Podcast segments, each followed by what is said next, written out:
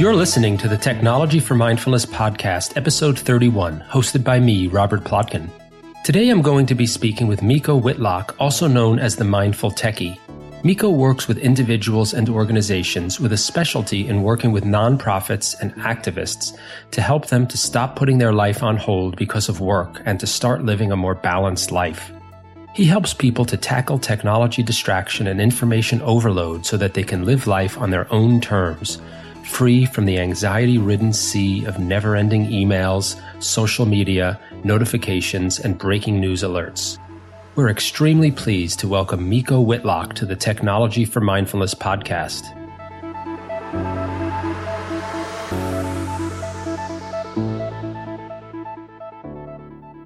In the interview you're about to hear with Miko Whitlock, also known as the Mindful Techie, you'll hear Miko tell you about many practical ways in which you can take back control over your interactions with your smartphone and other devices. In, in today's tip, I'd like to focus on just one simple thing you can do to feel more relaxed, focused, and productive throughout your day, which is to make sure to take breaks throughout your busy workday. And we have a blog posting on this topic on technology for mindfulness called Take a Break for Your Body and Mind, in which I go into this in a lot more detail. But the first thing to recognize is that many of us believe that working nonstop is more productive when in fact all the research shows, and I think if you pay attention to your own experience, you'll find that actually taking short breaks, even though it may feel like you're wasting time or creating quote dead time, actually helps you be more productive in addition to, of course, being better for your health and helping you to be more mindful and grounded. There's lots of technology out there that can help you take breaks from the simplest alarm that you could set to software out there that can remind you to take breaks every hour or according to any other schedule that you'd like. There's Pomodoro software out there, which lets you set your own schedule for, let's say, working for 25 minutes and then taking a break for five minutes. That's really super convenient. And there are, of course, many things you can do during these breaks, however long they might be, even if they're as short as a minute, from just sitting and breathing with your eyes closed to actually engaging in some formal meditation, standing up, moving around, doing some simple stretches is a great idea. There's a website, which I think is a little tongue in cheek called do nothing for two minutes.com which encourages you to do exactly that. So whether you do this on your own without the aid of technology or with the aid of technology, taking breaks throughout your day when I know all of us are inclined to just work, work, work nonstop is a new habit you can practice and develop and then pay attention to how you feel when you actually take breaks throughout your day. I hope you find this helpful and I hope you enjoy the upcoming interview with Miko Whitlock.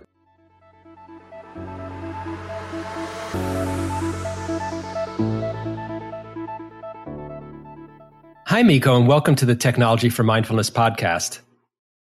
Hey, Robert, how are you? I'm doing great. I'm really excited to have you here today. Uh, you're also known as the mindful techie, uh, and everything you do is really perfectly suited to technology for mindfulness. So I'm sure we could spend all day speaking, you know, about everything, everything that you do. Uh, you know, one thing I ask many people on the podcast is, what originally motivated you to get involved in working on technology and mindfulness? What what drives you every day? Yes, I, I, I, as I think about this, this has been a part of a lifelong journey. I've always been fascinated by technology and communications, and have been working the vast majority of my career in the nonprofit and the public sectors, um, using that for what I describe as social good. Um, but simultaneously, in my personal life, I've always been a really introspective, really um, spiritual person. Um, and I reached a point where I realized I wanted to be able to combine those and bring those together. Uh, and so that sort of started um, this shift to more intentionally integrate um, what I was doing in my professional work with my personal work. And then uh, I, I kept getting questions about, you know, some of the impact and the transformation that I was experiencing and I began to talk to other people and share. And that became sort of the launching pad or the springboard for the work that I do today. So, what was it that you were working on personally? I wonder uh, that was helpful to you. What what motivated you to do whatever this work was, and then you know what was it that that other people started to find helpful to such an extent that you became the mindful techie? So the, one of the one of the bigger things is you know in the nonprofit and the public sector in particular, um, a lot of folks go into those particular roles because they want to make a difference. They want to um, have a positive impact on the world, but oftentimes they do it at the expense of their of themselves, or they do it at the expense of their own self care. And so I reached a point where I was actually one of those people, where I was on the brink of burnout, where I was depressed, where I had gained a lot of weight, and I was sort of overwhelmed by the enormity of the mission that I was focused on and feeling like there were there weren't enough hours in the day, and I had to sort of give all of myself to that. And then simultaneously, you know, with the with my role in communications and technology, being overwhelmed by sort of the the rapidly evolving landscape there and sort of the changing social norms around uh, you know what it means to be connected and be responsive both personally and professionally. And i i just reached a point where i i i needed to take a step back. And I, I reached a point where I recognized that, you know, the, the emails are going to continue to flow in. You know, the to do list is going to continue to grow. Um, there's still going to be um, more than enough work to do, no matter how many things I check off my to do list. But if I don't figure out how to integrate the spiritual work that I'm doing in my professional work, then I might not be around long enough to have the impact that I want to have. Uh, and so I began to talk openly about that at work, about work life balance, about um, a more mindful and intentional approach to how we're using communication and technology tools. Started talking about it at conferences, and the response was just overwhelming. People wanted to essentially know what steps I was following and, and wanted to know what I was doing if I and if I could help them. And, and that was sort of the the one of the starting points for the work that I'm, I'm doing today. Yes, this has been a problem certainly long before technology overtook our lives that people who are activists or anyone really who's who's passionately committed to their work or some kind of mission there can be a tendency to keep working working and working from that passion uh, out of that place of motivation but people yeah can get burned out and you know it's interesting the way you talk about it uh, you're you're not just saying you found you weren't as productive or as efficient as you wanted to be. It sounds like you're talking about really being concerned about your own health and and well being and and you know, I want to take it too far, but potentially serious health consequences, if not worse, for you from this overwork, and that you found this was common amongst a lot of people. Yeah, and I, I that's exactly right. And I I think I would also couple that with the fact that you know. Uh, I, I think about the work that I do as, as a calling, right? That's that's a bit bigger than just me or an organization that I work with, for example. And so part of it is about my own personal health and well being, but my personal health and well being is an instrument through which I actually fulfill my my purpose. And if if my instrument is not well taken care of, my life is not well taken care of, then I can't be of benefit or be of service to others. And so I realized that I could literally drop dead at my desk and, you know, hopefully my friends and my colleagues will say lots of wonderful things about me and my memorial service. But at the end of the day, you know, the inbox will continue to, you know, the, the emails will continue rolling in, the to do list will continue to grow. I'll be replaced, and the work of the organization would just sort of go on without me. Uh, and so I had to make a choice about, okay, well, I, I want to continue to do this work. I want to continue to do good. I want to continue to make a difference. Um, I see value in technology and some of the other tools and, and being able to do that but there has to be a better way. There has to be a more sustainable and balanced and intentional way to go about this. Mm. So you're you're talking about technology as being both part of the problem, but it sounds like also potentially part of the solution. You mentioned that technology can be helpful in in helping people re, regain uh, that balance, or maybe for some people gain it for the first time. Uh, and I, I know you teach individuals and train organizations on mindfulness, technology, and productivity. Can you talk a little bit about where the mindfulness comes into play in that picture? Yeah, so the, the mindfulness, um, in terms of how I frame it for the folks that I work with, is really about taking a step back and to understand what your intention is with anything that you're doing. So when it comes to uh, technology specifically, um, you know, email and calendars tend to be like, you know, really powerful tools and sort of um, more common tools in professional work settings. And so I talk to people about, okay, well, um, you know, think about what your intention is for the day. What it is it that you're trying to achieve? What is it gonna what what's gonna be the metric that you're gonna use to decide or to know whether or not you've actually been successful or been impactful at the end of the day? And when you're in your inbox, or when you say yes to that calendar invite, or when you say no to that meeting request, is that actually aligned with the intention um, that you set? So this is, is really about helping people to sort of use um, mindfulness as a tool to sort of take a step back, to reflect on, okay, I'm here now in this moment, being present. What is it that I'm actually trying to do? What is it that I'm actually trying to impact? And is my use of technology in this moment in the subsequent moments is actually aligned with that or not? And if it's not aligned, then what do I need to do to actually to, to, to fill that gap? So many of us have days that are so busy, it often feels like we're not even I can say from my own experience, when I'm not paying attention, doesn't feel like I'm making a choice to use technology. It just feels like it's happening to me. Mm-hmm. Yes, uh, you know, and uh, wonder what you would say to people, you know, play to play devil's advocate for a minute, who say things like they don't have a choice they don't have time. This is not practical for them. I'm sure you hear these kinds of things all the time. The demands on them are too great. They can't pause and stop and think. They have constant demands on their attention and their time and their energy. But what would you say to people who have that experience? Well, I, I would say to, you know, honor that, that that's, you know, how you're feeling in that, in that moment. But I, I would also sort of encourage people to consider that um, either you can make an intentional conscious choice on your own to sort of take a pause and take a step back and to reflect or you can allow life circumstances to do that for you. Um, and uh, I, you know talking about my story earlier on you know my health was beginning to impact me. My essentially my health was going to be the, the the thing that was going to say look you need to sit down um, and not to be dire but you know people do um, do this to the extreme where they actually burn out um, uh, and in some cases, you know, there's some kind of major life event that happens, be it health wise or, or something else that happens that actually causes people to, to, to take a step back.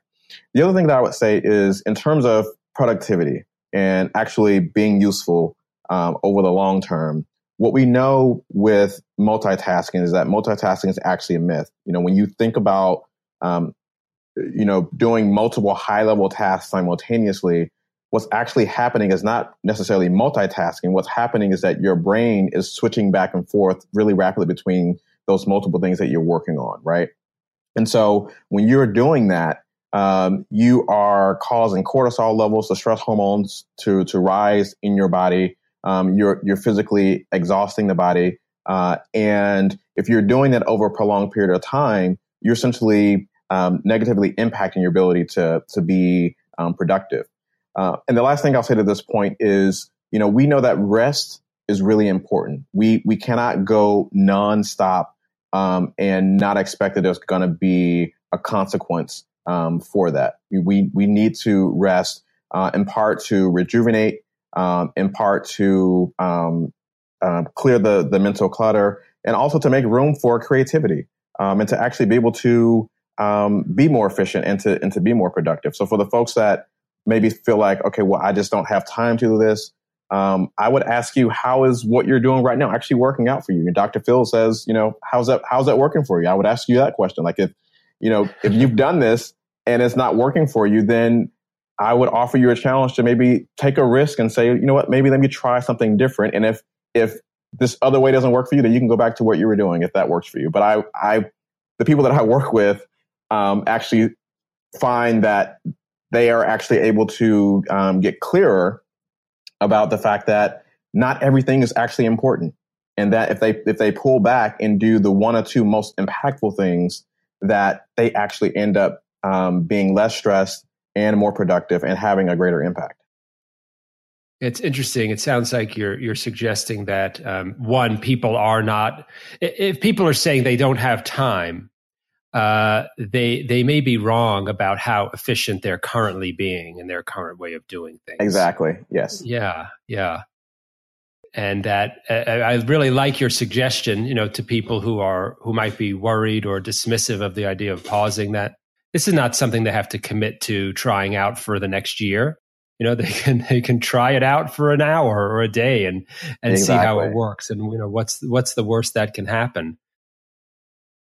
Yeah, uh, it's actually it's interesting. So I have a, a new planner that I'm going to be a daily planner that I'm going to be releasing to actually help people to do this, and it does it 90 days at a time. Really starting with your day and with your week. And um, I uh, the the planner encourages you to reflect on uh, essentially three three areas. You know, what are you grateful for? What's your intention for your day and for your week? And then what are your key tasks that are aligned with whatever your priorities are for that day or for that week or for that particular quarter? Um, and what I have found is this is a process that I've used for myself um, that has been particularly impactful. Uh, but when I work with clients, you know, my clients, which tend to be sort of overachievers, overworked folks, um, it's refreshing because it's sort of a simplified framework to help them sort of cut through the noise and to say, okay, well, actually, I have 20 things on my to do list, but actually, only three of these things are actually going to help me get to what I say my intention is for this week. And so uh, I challenge them to focus on those three things and then see what happens um, with those other 17 things that are on their list. And they realize that those other 17 things weren't as important as they thought they were. So sometimes mm-hmm. we are, as you, as you mentioned earlier, we're operating on autopilot and we're suffering from what I describe as an epidemic of intention deficit disorder.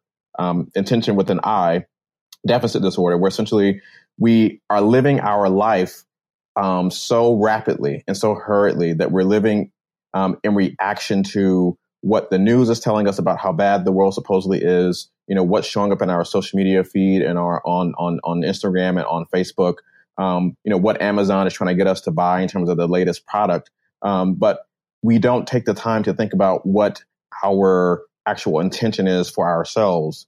Um, and oftentimes, particularly in, in, the public sector, nonprofit sector, we know more about the intention and the mission and the vision of our organizations and we are so good at project managing to actually um, be effective in that regard, but we don't actually apply that same skill set to our own lives. Um, and when we when we actually take the time to do that, it can be a powerful sort of reset for folks that are struggling from overwork and overwhelm from technology.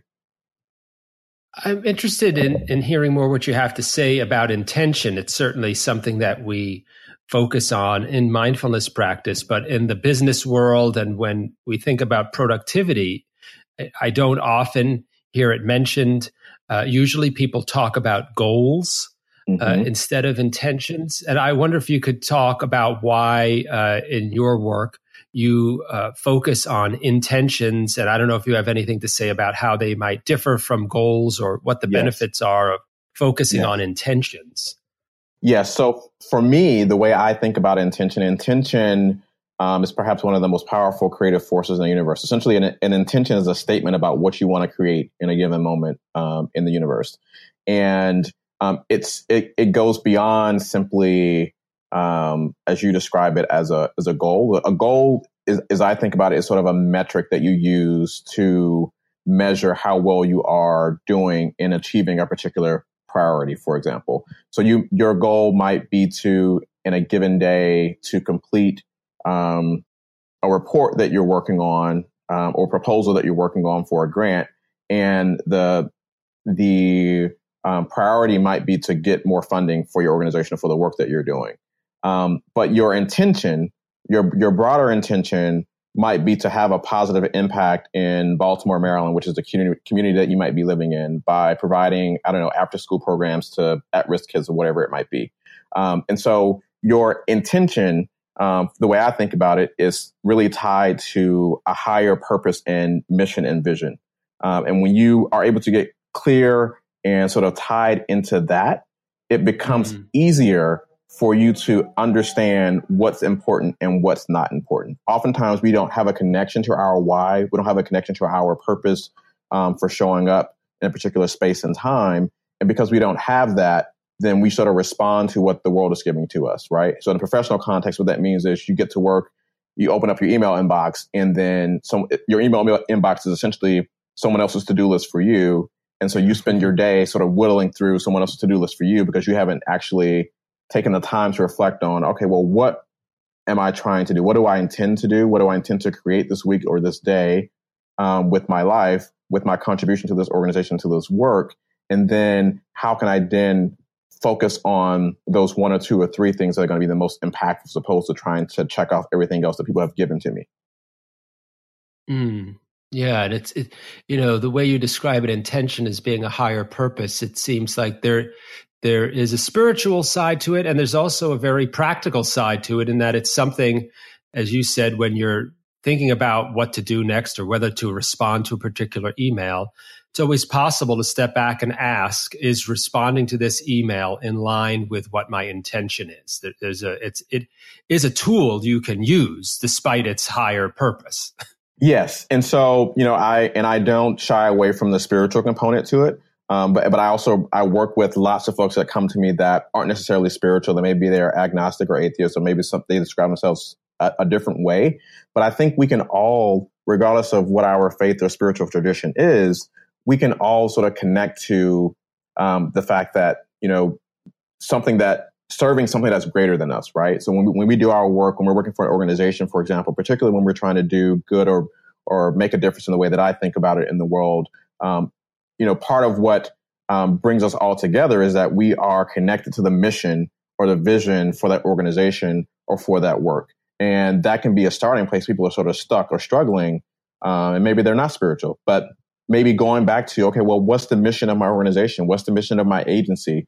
What are we trying to, what are we trying to do? Um, and how will we know that we've been impactful or successful? And then asking yourself, um, you know, is my my are my actions is my to-do list is my my project list whatever i'm working on my task list is that actually tied to actually moving the mission of the organization forward or am i just doing busy work mm-hmm, mm-hmm. And we also know, I mean, I know from scientific research, but also personal experience, that when you're doing work and you either don't know what the purpose is, or your belief is that the work doesn't serve any purpose, it can be really demotivating. Yes. Uh, and the converse is also true that when you know what the purpose is and you know that what you're doing is in line with it, it can be really energizing. Not only energizing, but I think that's also where you get the productivity gains um, because you're your whole physical, um, your your your mental and your and your physical sort of presence shifts in a way that you are able to be more efficient. That's what I've experienced myself, and that's what folks that I've worked with tell me that they sort of experience a sort of a, a, a different way of thinking about it. Um, there's clarity as well because there's mm-hmm. you know th- there's clarity about okay, well I can I can actually connect the dots and I can actually see how what I'm working on in this moment is actually tied to um, whatever it is that I said I was going to do, or, or whatever the mission or the vision is of the organization that I'm serving. You know, I'm curious. It's making me think about the roles of different people in organizations. I think more traditionally, it's thought that it's the role of management or a board of directors to be setting the vision or the mission, mm-hmm. and everyone else to just do tasks that they're told to do. Mm-hmm. Uh, you know, I, I, wonder if you could speak to uh, how intention and following intention uh, fits with people at in different roles within an organization, um, and whether this affects how you advise organizations, you know, mm-hmm. to uh, to work with everyone within those organizations? Yeah, so it's uh, it's a really good question. So when I work mostly with folks that are, um, I guess, sort of the implementers um, are actually doing the work. So these are like managers and below. Um, and so I do a little, little work with executive leadership, but mostly sort of man- management level and, and below folks. And with those folks, what I work with them on is you know, you have your mission and your vision for your organization, but I want you to reflect on what is your personal mission and vision for the work that you're doing and your contribution that you're bringing. So if you're the janitor, if you are the receptionist, um, if you are a caseworker, you know, you have you you're connected to the larger vision and, and mission of the organization, but you can also set a mission and vision for what it is the value that you want to bring to the organization. And when it comes to your daily intention, or your weekly intention or quarterly intention, you can set an intention about how you choose to show up, right? Um, so, you know, perhaps if you are the receptionist, perhaps your intention um, might be to um, to be a positive or like a smiling presence um, for everyone that you're greeting on, you know, on the phone or as, as they come in, for their for their appointments. Um, the same thing if you if you are the janitor, you you can make an intention about um, wanting to you know be a critical part of keeping the space um, clean and open um, and having it to be a, a really safe space um, for the folks that are working there for them to be productive. Uh, and so I, I think that there, oftentimes we we are waiting for something or someone's outside of us to help mm. us to mm. do that. And what I try to get people to do is to understand that you don't need to wait for that. That you can decide right here and now because we all have something unique in terms of how we show up in it, how we give to the world, um, and we can make a choice about how we want to show up in the world, particularly if we are working in an environment that might be really tough. Perhaps perhaps it's really stressful. Maybe, maybe you work in an emergency room at a at a hospital, or maybe you work in um, a social service agency um, where the type of clientele that you're dealing with have really challenging um, issues. You can decide that recognizing those particular challenges, those unique circumstances, you can decide, you can make a decision about what you want the outcome to be of your presence, right? That you want your presence to be a calming mm-hmm. presence for the clients that are in distress that are working with you. Um, that you um, want your clients to be, um, you know, more calm or whatever it is that you might be thinking about, even starting at that smaller level up to tying into um, whatever the organizational mission is. So I, I encourage people to not just wait for something outside of you, but to actually consciously make a decision about how it is that you want to show up and what kind of impact that you want to have in the work that you're doing.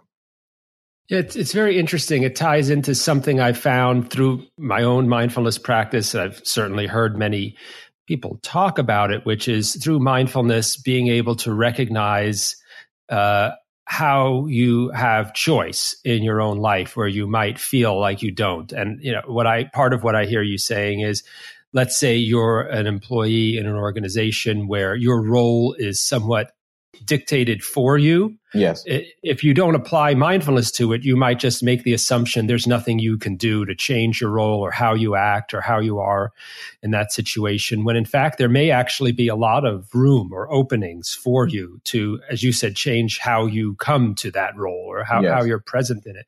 I mean, you know, one thing, as out of my own personal experience, I'm a lawyer.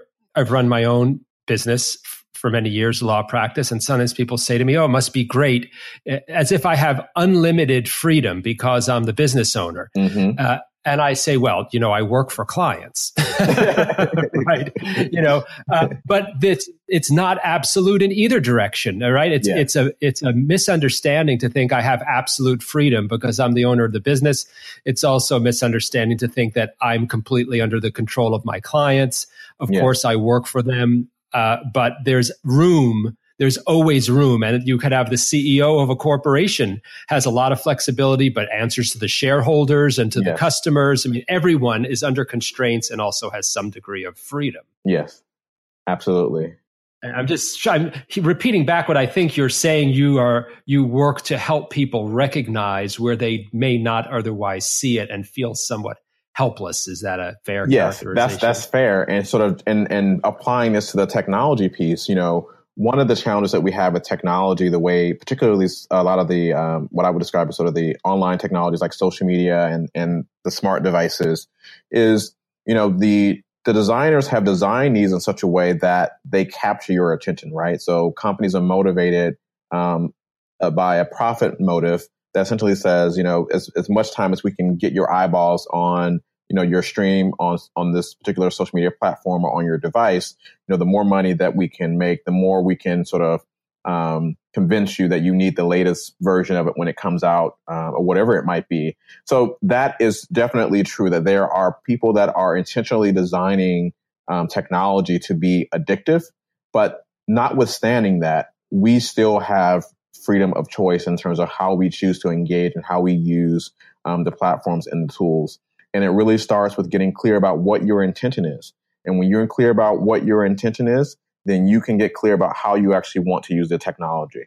So if you are clear that you know you want to be spending more time with your partner and with your children, then you can make a conscious decision and say, you know what, I realize that my use of Facebook or my use of you know watching TV or whatever it is um, is actually getting in the way of valuable time that I could be spending with my with my family. And now that I'm clear about that intention, and now that we've discussed this and we actually share this as intention as a family, then we can reclaim that time. We can reclaim that space, and then we can perhaps um, uh, flip the script and have the technology work for us in a different way.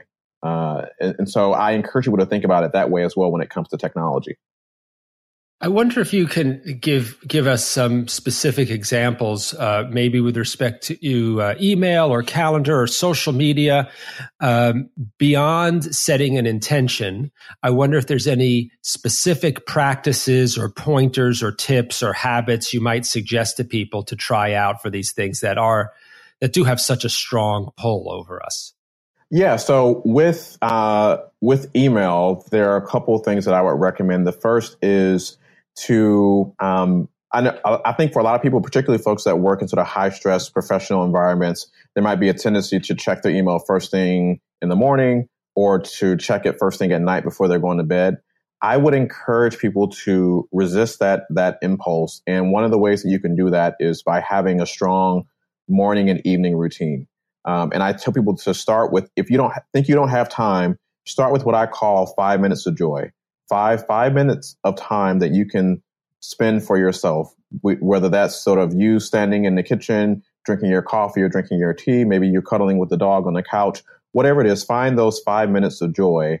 And then the second aspect of this particularly in the morning is to set your intention and your and sort of get clear about what your schedule is for the day first and what you want to achieve before you check your email. That way when you do log into your inbox you're able to um, actually plow through your inbox and actually focus on those most important things that are going to help you to actually achieve that in- intention as opposed to you getting sucked in and then you're not knowing like what you're doing and you sort of spend all your day there but mm-hmm. you at the end of the day you realize you haven't been productive at all um, something else to think about too is um, when, once you're clear about what your key products or tasks are for that day um, to actually if email is a distraction close your email um, as you're working on those things and I know that in some organizations, this might be challenging for some folks because they might be expected to, you know, respond right away, or they feel like they, they're expected to respond right away. Mm-hmm. And I would encourage folks to do an experiment and to essentially test to see how long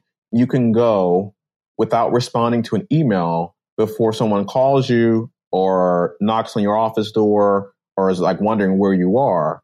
And maybe that's 20 minutes, maybe that's 15 minutes or whatever it is. Whatever that block of time is, then that lets you know how, how you can structure your work, right? So you can structure your work in 15 or, or 30 minute blocks. And you know that you can shut off your email for that amount of time and um, people aren't going to think that you're being unresponsive or that you're ignoring them, right? So that's one aspect. Those, those are a couple things you can do um, as it relates to email. Uh, when it comes to your calendar, uh, you know, your calendar can be a powerful tool to actually really assess how much time uh, you actually have to do things. I think often one of the problems people who, who overwork is they think they have more time than they actually do. Um, so what I encourage people to do is, you know, going back to the planner that I was talking about with the weekly priorities and the daily priorities, is once you identify those, actually plot those on your calendar for how much time is actually going to take, right? So estimating, you know, maybe it's going to take you an hour or 30 minutes for whatever the task is, um, blocking out time for when you're actually going to be checking your email um, throughout the day. If that is a major disruptor, you need to set aside dedicated time to work through that and all the other major key tasks. And that's going to give you a clear indication of how much time you actually have and um, hopefully let you know that perhaps you need to start saying no to some things or no, not right now um, to something. So those are those are two sets of uh, advice I would give folks based on email and calendar because I know that those are um, perhaps the most prevalent tools in the workplace setting.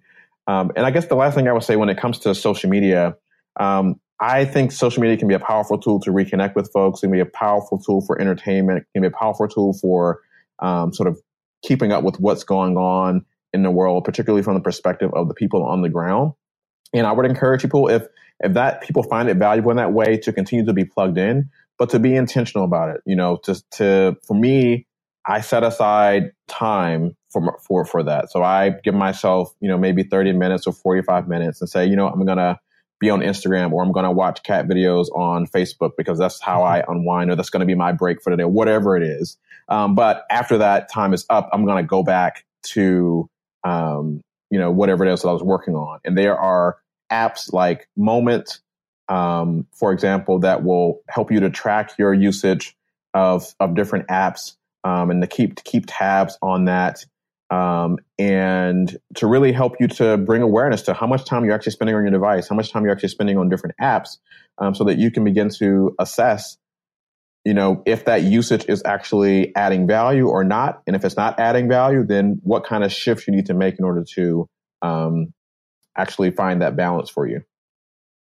That's really all great practical pointers for people. I really appreciate it because I know uh, for many people, including me, uh, although I do have a mindfulness practice, sometimes it can be challenging to translate uh, the, the general mindfulness practice into concrete steps we can we can take in connection with technology.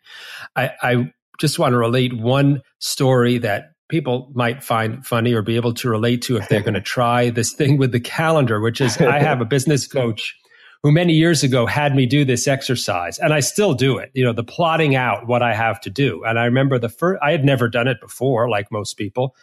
And I really, he said, really everything you have to do, you know, because you only have that time. And I did it and I looked at it and my first reaction was, there is no way I can come close to doing everything I have to do. But what my mind then told me was, Therefore, stop putting this in the calendar as if putting my head in the sand about it would make the problem go away. Mm-hmm. And you know, just stop looking at the, it's too scary.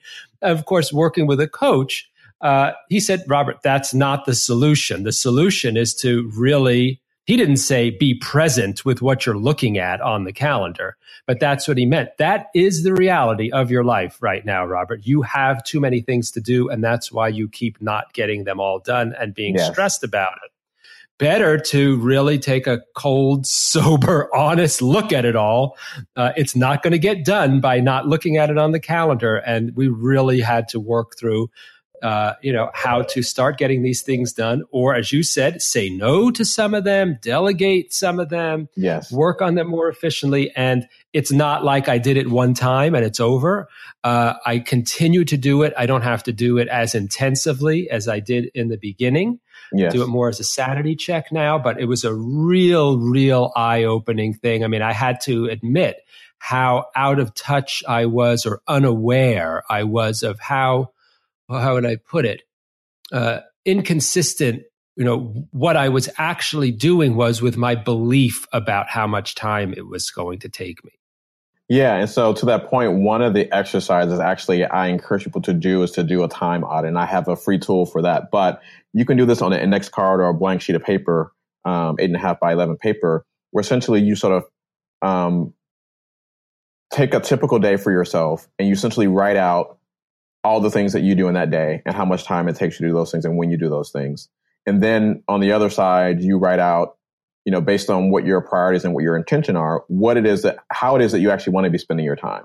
And you look at those side by side and you actually sort of compare what, mm-hmm. what the gap is. And that's, that can be a starting process to figure out, okay, I'm acknowledging where I am. I am taking time to vision and get clear about intention about where, where does I want to go there's clearly some work to do in terms of bridging the gap, but now I have a starting point to to begin to make a shift. Mm, yeah, and uh, it, it, can be uh, difficult to to see that reality. Uh, I'm sure that as someone who teaches mindfulness, you help people confront whatever feelings they might have when they when they see that, you know, yes, on and, paper or on a screen or whatever form it takes. Yeah, and so what I tell people is that so this is not an exercise about you know criticizing yourself or judging yourself.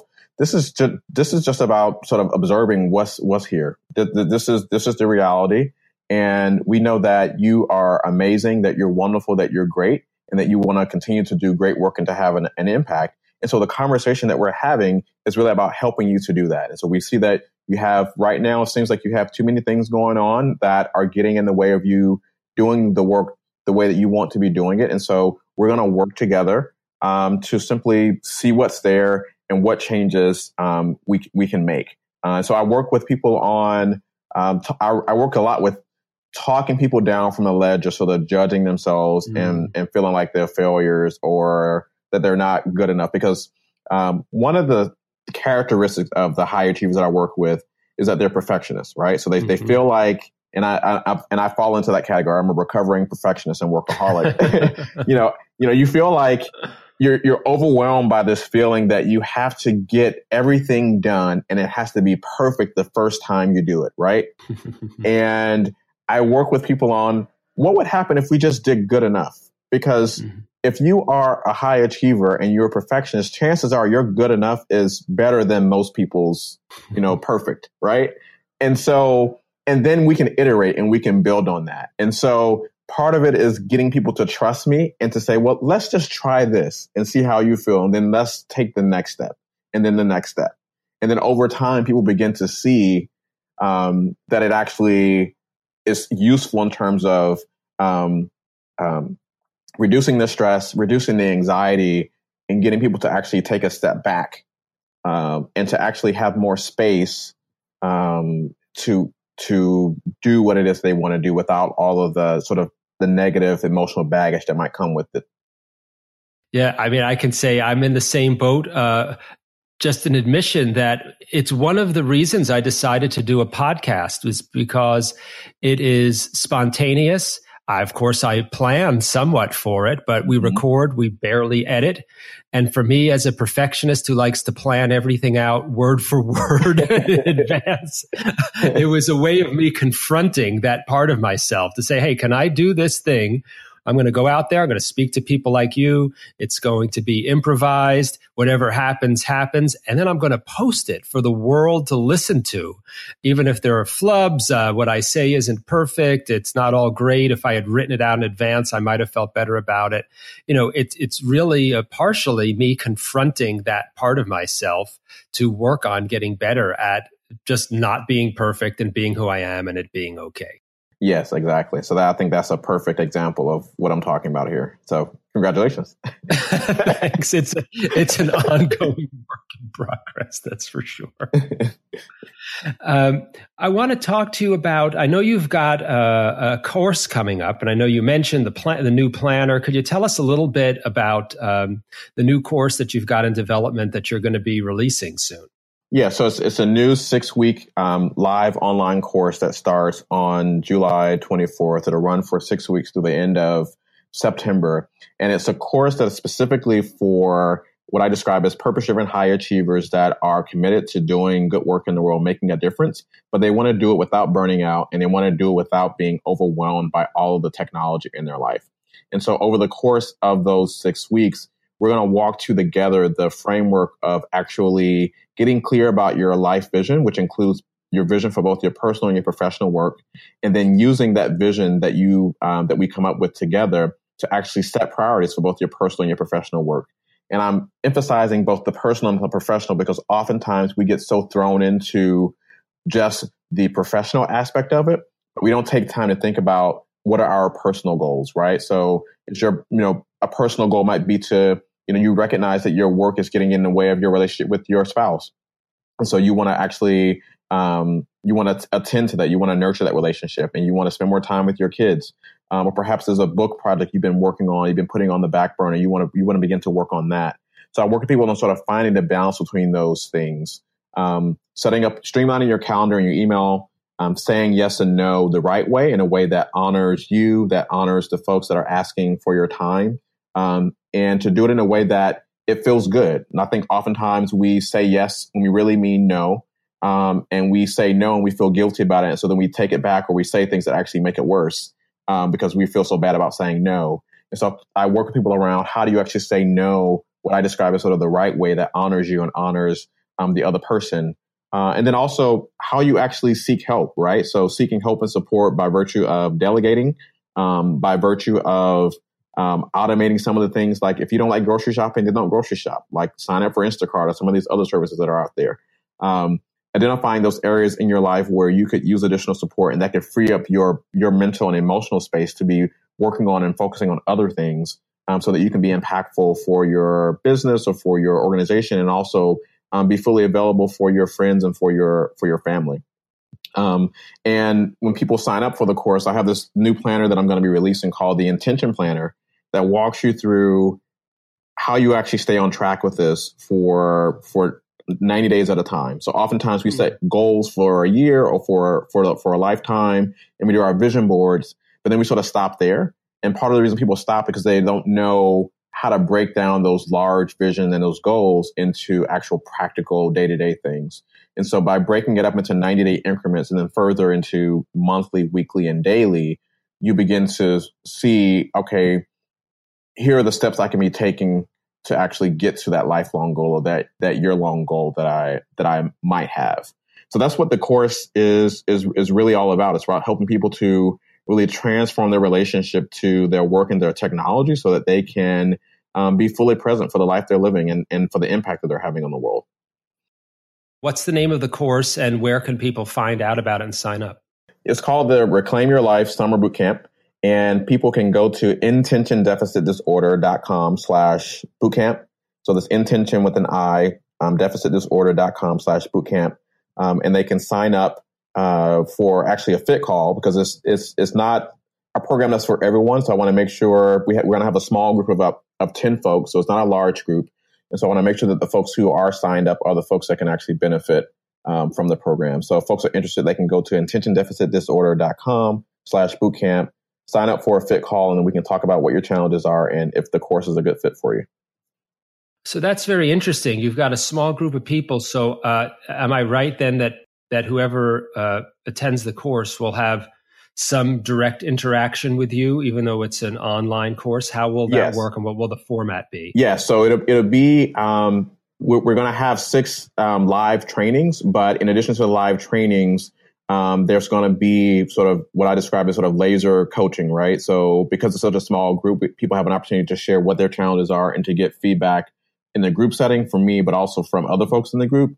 And then I'm also offering folks uh, two one-on-one sessions with me. So at the at the front end of the course, you're going to get a one-on-one session with me, and then after the course is ended, uh, because I, I, I want to make sure you don't just sort of fall off um, and um, you know sort of you know, get discouraged. I want you to actually be able to implement and move things forward. So you're going to get another one-on-one coaching session with me after that, and people will have ongoing access to the weekly online accountability um, sessions that I make available to anyone, which is absolutely free um, for folks that want to take advantage of those things. So it's, um, and I tell people that this isn't about information. This isn't about like inspiration or like motivation. This is really about doing the work. And this, so this is something that also differentiates this course from a lot of the other things that are out there. This, this is really about um, people doing the work and there, there isn't busy work. This is, these are all the exercises, the workbook, the planner, all of this is based on work that I do and I have done for myself and that I have done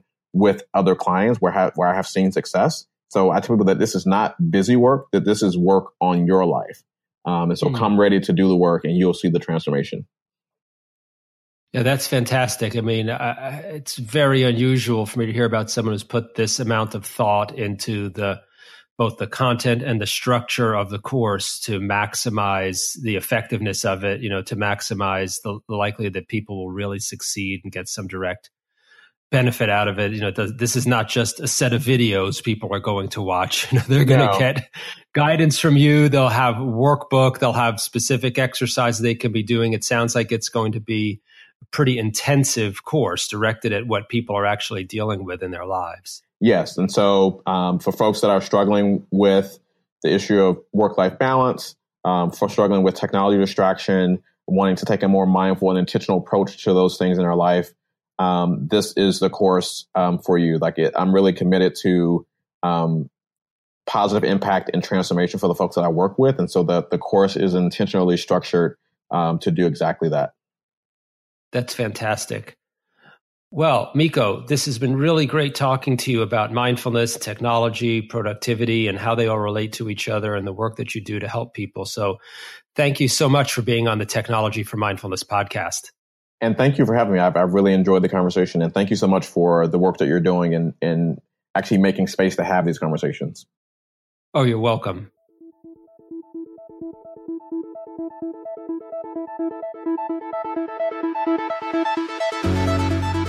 Thanks for joining us for this Technology for Mindfulness podcast with me, Robert Plotkin, and today's guest, Miko Whitlock, also known as the Mindful Techie. You can find out more about Miko and how he helps individuals and organizations to strike a new work life balance in the digital world at mindfultechie.com.